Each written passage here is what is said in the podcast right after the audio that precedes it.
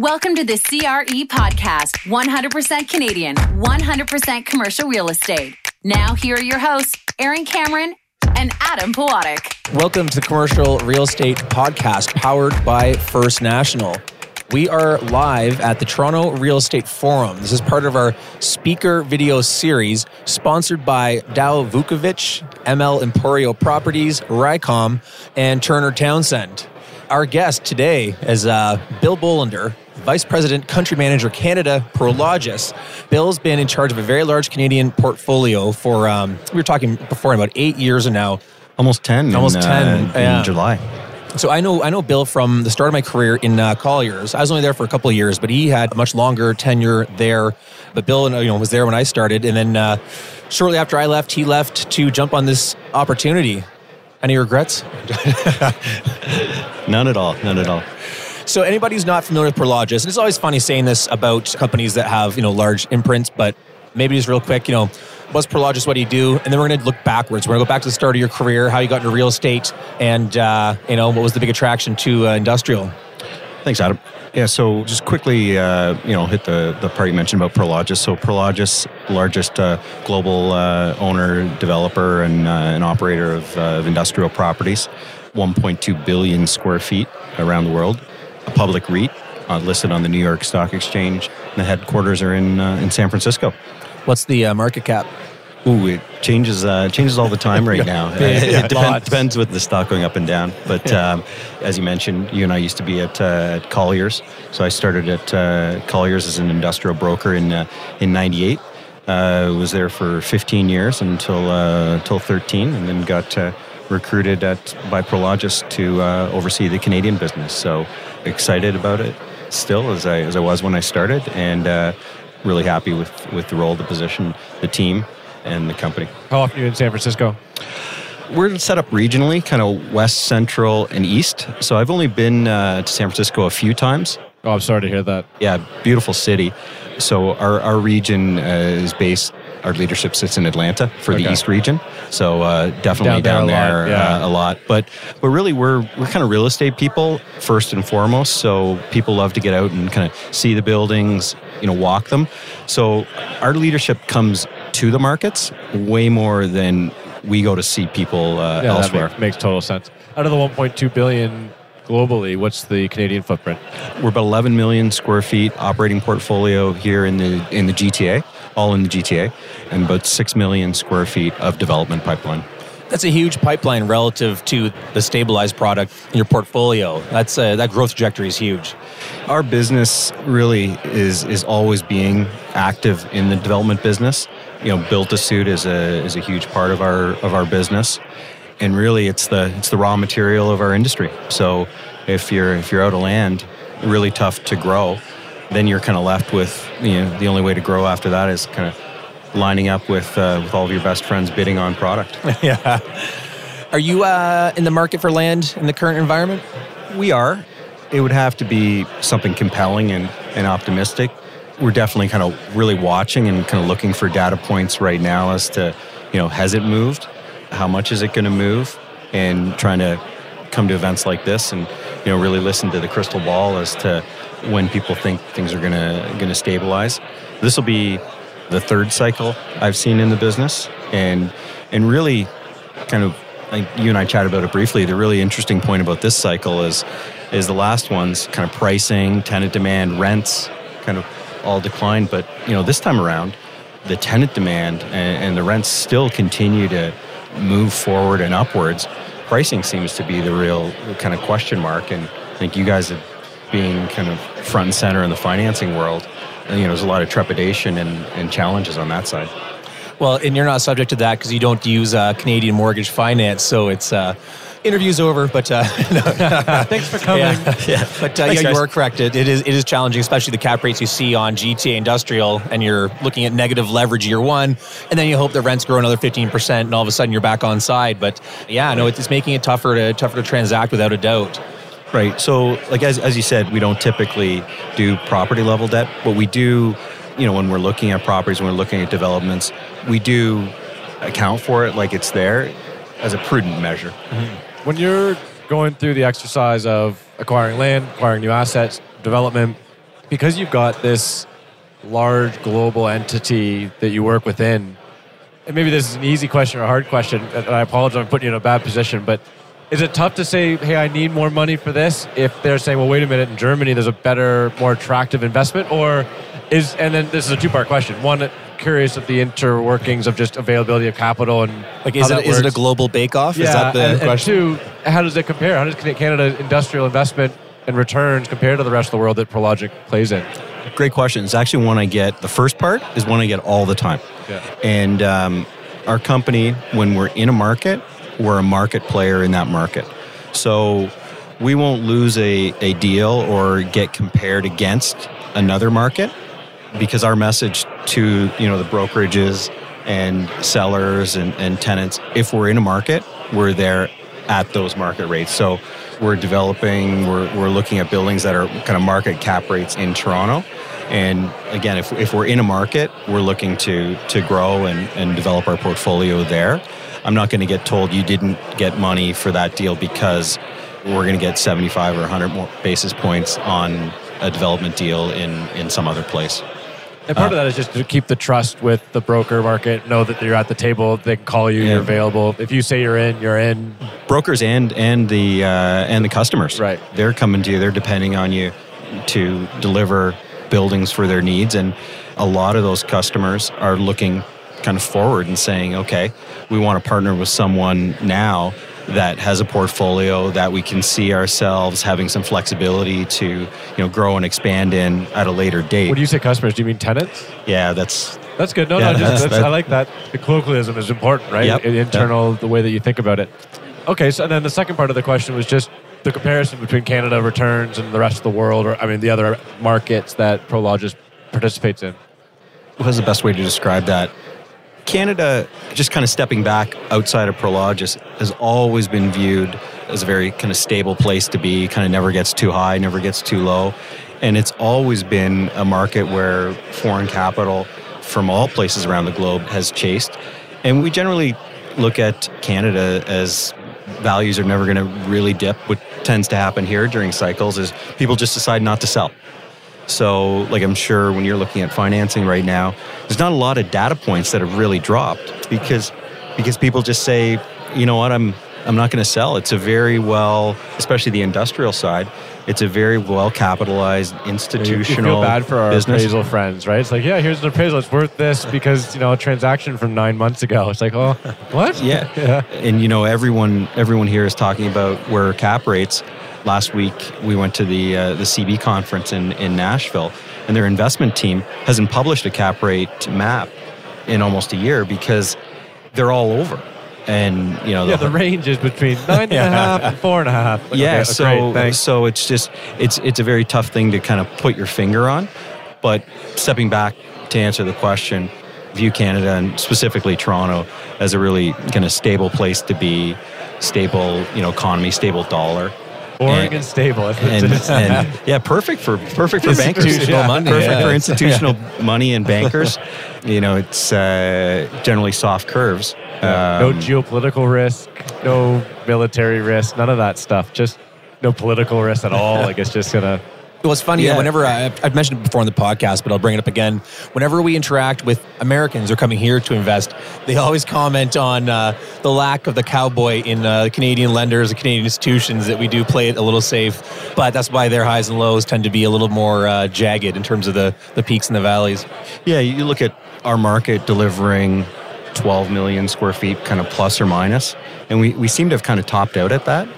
Whereas, you know, you're seeing equivalent markets, uh, you know, elsewhere building, you know, twenty, thirty, forty, fifty million square feet. We could probably absorb that amount of space right here. Is that just in the G T A? twelve, twelve million square yeah. feet? Yeah. Yeah, yeah. And that's in development, on coming online the next sort of two to three years? Like, no, that's, that's kind of annually. We're, okay. we're delivering, okay. Okay. you know, plus or minus. Right. Different brokerages are tracking it and tracking the completion sort of a different. That's kind of the... Yeah, the number, general rule, yeah, for The sure. number we're, we're, we're using to say this is what we're delivering. But, you know, we look at markets. Markets should be able to absorb two percent of their inventory every year, really without doing too much to the market, just through kind of natural attrition of older space. So, you know, eight hundred million, what are you, sixteen? So we're we're not even getting to that.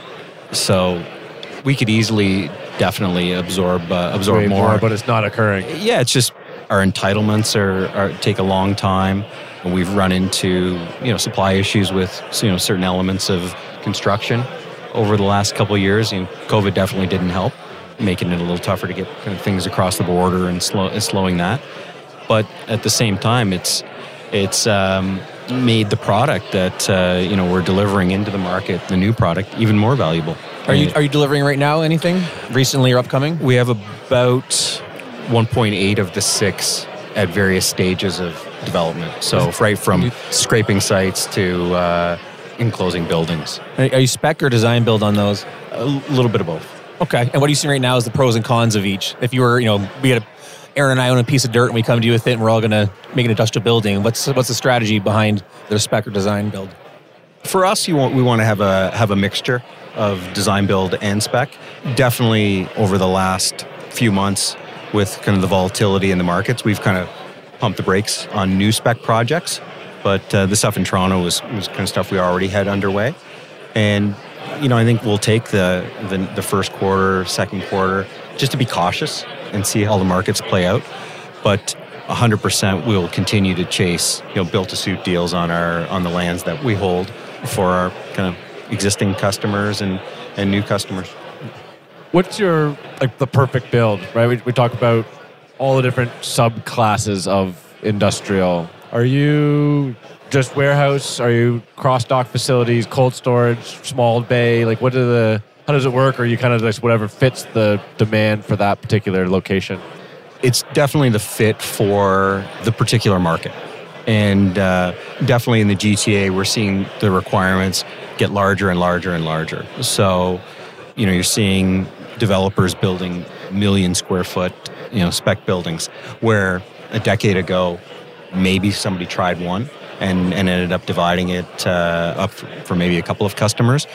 But now you're seeing those those requirements, you know, million, million two. Yeah, but how many tenants could take on that space? Like there must how, be how many three Amazons? Companies in the country that can take on that space, right? Like, uh, well, there's also, but then there's also the third-party logistics companies that might aggregate a handful of customers into a building, and then you know, then they get economies of scale.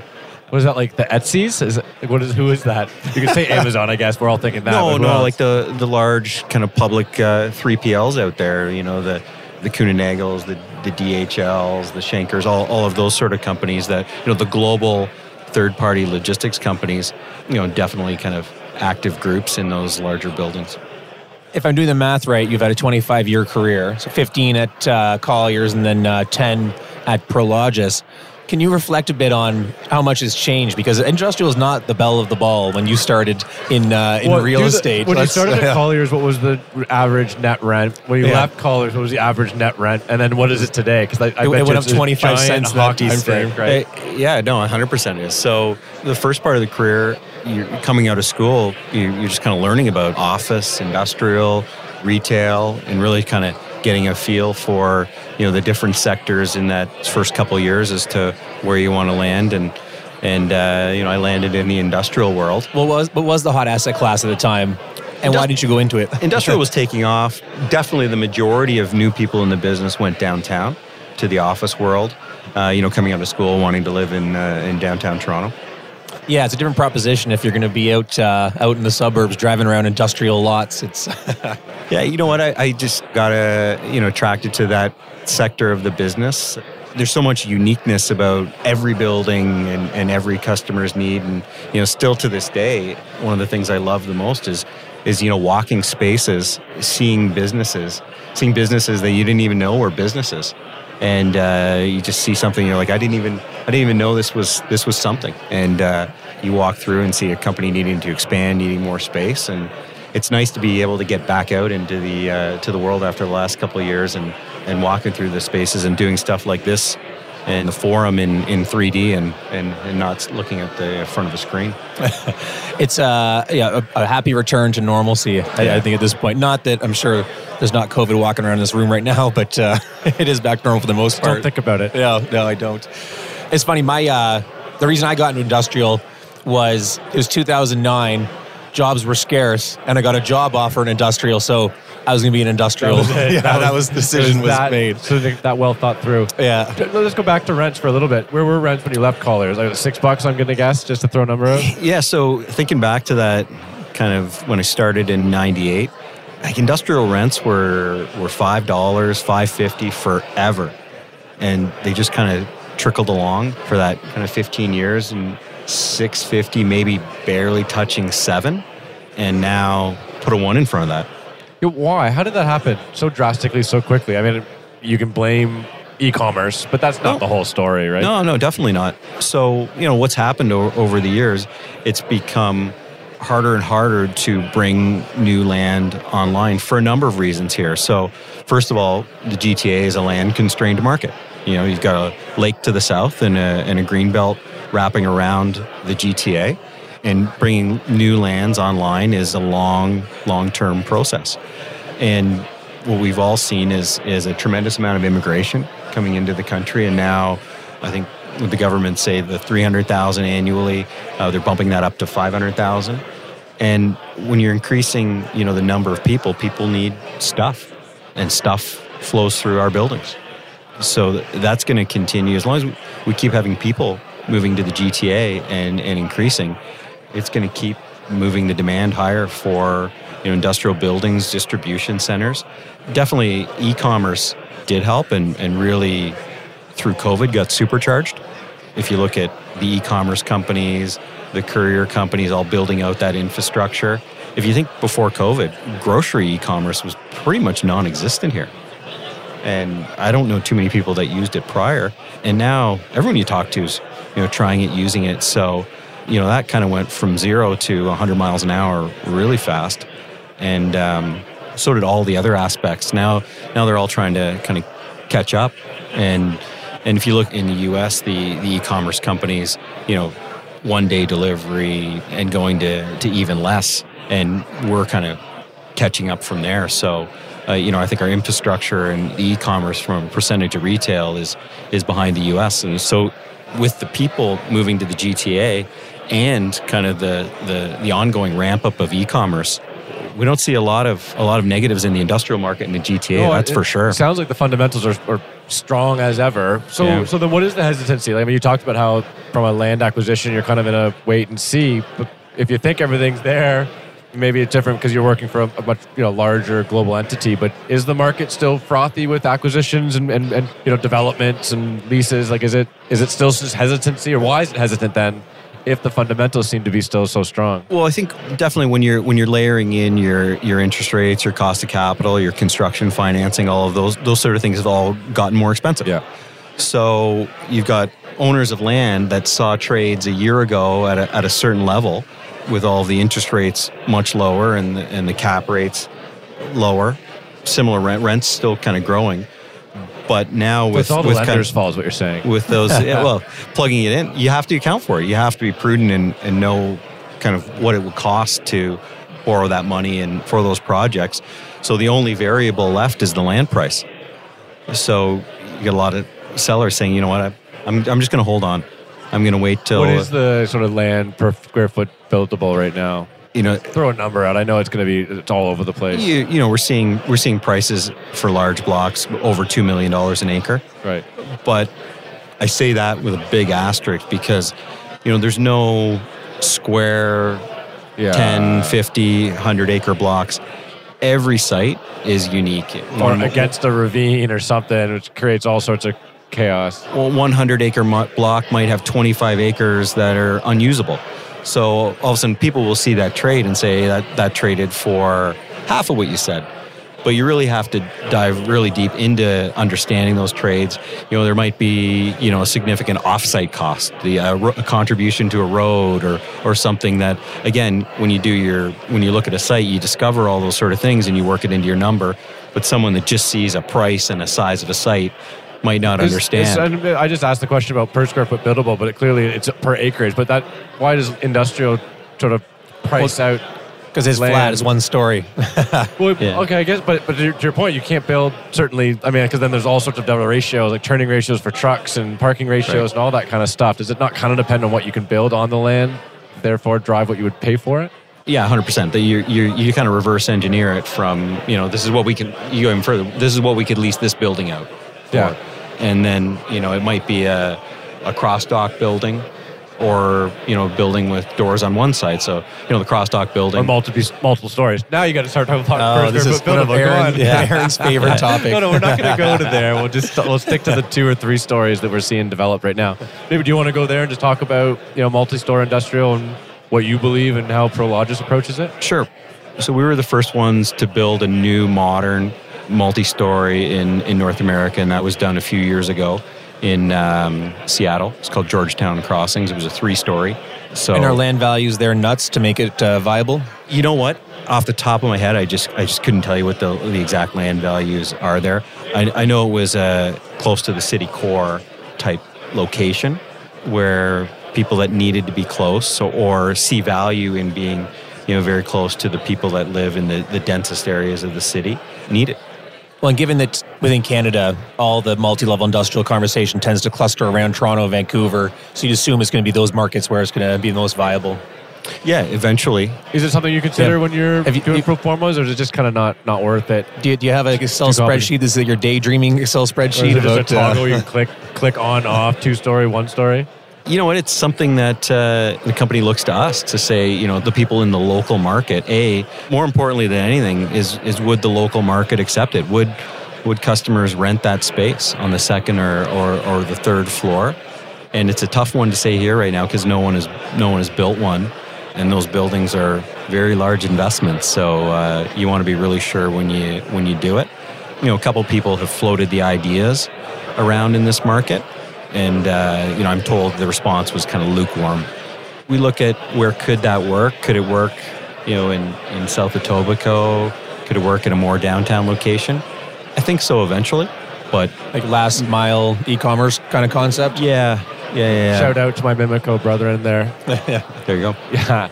So we're running out of time, Bill. I mean, maybe the last thing we could talk about is just the... Um, your twenty twenty-three twenty twenty-four outlook. Like, what is it that you guys are having conversations at Prologis, and what does the investment look like? What's the strategy look like? I know we're in a kind of a wait-and-see environment, yeah. but clearly you're also ready to pounce. Like, the or, availability of capital is not an issue for you, right? So, or any, any right. risks in the market that aren't the super obvious ones that we all know about? Any, any things you see out there? No, I think we look at it from a relatively simple approach when kind of we're reporting up to, you know, our bosses as to, you know, what are we seeing in the market? They're looking to us to understand in every local market, what are the risks? Are you seeing overbuilding? Are you seeing customers pull back? Are you are you seeing space sit on the market longer? Kind of none of which we've seen here. And what have we gotten to a zero point seven percent vacancy rate, which is, you know, unheard of anywhere, and and uh, you know, it's uncharted waters for us. So, you know, we're going to continue looking for prudent investments. You know, doing build to suits on our existing land holdings, you know, be opportunistic if if sites come forward to us in this market. But um, you know, as I mentioned earlier, first uh, couple of quarters for us here are going to be a little bit of digest what's there, see if some data points do come up as to has land gone down. We are continuing to see rents rents go and see extremely strong uh, customer demand. So that's definitely checking the box. So if land is down, is it time to go shopping? If the rents justify it and the construction costs are, you know, are what we're projecting and, and what we're budgeting, yeah. yeah. I'd be hard-pressed to think of three good reasons why industrial rent would go down. But yeah, the construction cost is more variable that could uh, make your pro forma a little wonky. Don't forget about interest rates. Bill did say before we started recording that uh, while they don't use mortgage uh, property-level debt, they do track it just to, you know, yeah, understand yeah. it. Well, they're uh, up. Rates are yeah. up. I'll tell you that. Yeah, I think you, you have to be prudent in looking at and understanding it in your in your pro formas and understanding, you know, how your competitors are, are, are bidding on those same sort of sites. Well, you never know. I mean, obviously, you all of a sudden you might need it, and if you find yep. out you need it and it's at a rate that's we know who to call. Yeah. Well, and if it's two hundred basis points more than you thought it was going to be, now you're now you're out of out of luck, right? Right. So. You, you know what? We do read the briefs. We read the the updates to, you know, understand where the market is going uh, one hundred percent. So you are a country manager for Canada, but just G T A exposure. Do you ever peek into neighboring provinces or cities to, for opportunities? Yeah, we've in the past did some development in Vancouver. That product was sold uh, before my time, and uh, definitely looking at the uh, at the major centers across Canada for good opportunities that uh, you know we could use to to enter a couple of those markets. Because it's, like I said, the most important driver for us is we do get our six thousand customers we have around the around the globe calling us asking for solutions in these various markets. And um, we're all kind of real estate people, and we, we love to uh, do deals profitably and lease buildings to uh, satisfy the customer needs. So that's that's really a good opportunity, and demand from our customers is, is what will uh, see us uh, across the provincial lines to grow uh, laterally. So Bill, we're almost out of time here, and we always like to kind of end off with a bit of a you know forward-looking projection. We're obviously in a shifting part of the cycle, a changing part of the cycle, or whatever whatever you want to call it. The beginning of the cycle. Beginning of the cycle, yeah. yeah. So what would you say to people listening who are in the industrial space about your thoughts on industrial into the next cycle? Yeah, so I, I think that's probably why the forum is uh, as well attended right now as it ever has been this year, because you know people are looking for you know that crystal ball as to what's coming for the next couple of years. Most importantly for us in twenty-three, twenty-four, we see ongoing customer demand, the need to be in the G T A, and uh, are bullish to keep growing our business here. We don't see any relief valve in sight for vacancy rates, and nothing that's going to all of a sudden cause us to go from twelve million feet to, to fifty million square feet uh, overnight in construction. So I think, Joel, as you mentioned earlier, you know, in, in industrial, kind of the boring, stable asset class, we think it's from that perspective, it's going to continue to uh, you know, run, and rents will continue to grow. The purchase price, cap rates, interest rates, I think that'll be interesting to watch how that plays out. But fundamentally, when customers need the space, the business will keep moving. Yeah, I think that you probably sleep better than some of uh, your uh, comrades in the other asset classes. No bags under your eyes that are noticeable. So yeah, it's, yeah, you're yeah. not an office yeah. REIT. That's for yeah. Sure. I think I think you're probably well positioned. Yeah, you know what you know what does stress us out is is the length and, and, and time it takes to develop new buildings, because customers calling you saying I need space, you hate to say no. You, well, especially you to the customer you have from another country that wants to come in, one hundred percent. And that's part of your value is your your global exposure. Yeah, a hundred percent, and and uh, we're no different from everyone else in the market with kind of those those same pains of delivering uh, uh, space and the and the timelines to do it. We'd all rather you know have the buildings up and leased out, and and, and customers growing their businesses. All right, Bill, I appreciate you spending time with us today. You have your panels upcoming, I believe, so good luck speaking on your panel. They're later today or tomorrow. Uh, we want to thank, of course, First National for powering the podcast. The Real Estate Forums for hosting us here and putting together the speaker video series. We want to thank our sponsors, Dow Vukovic, M L Emporio Properties, RICOM, and Turner Townsend. All right, everybody, thanks for listening to the end.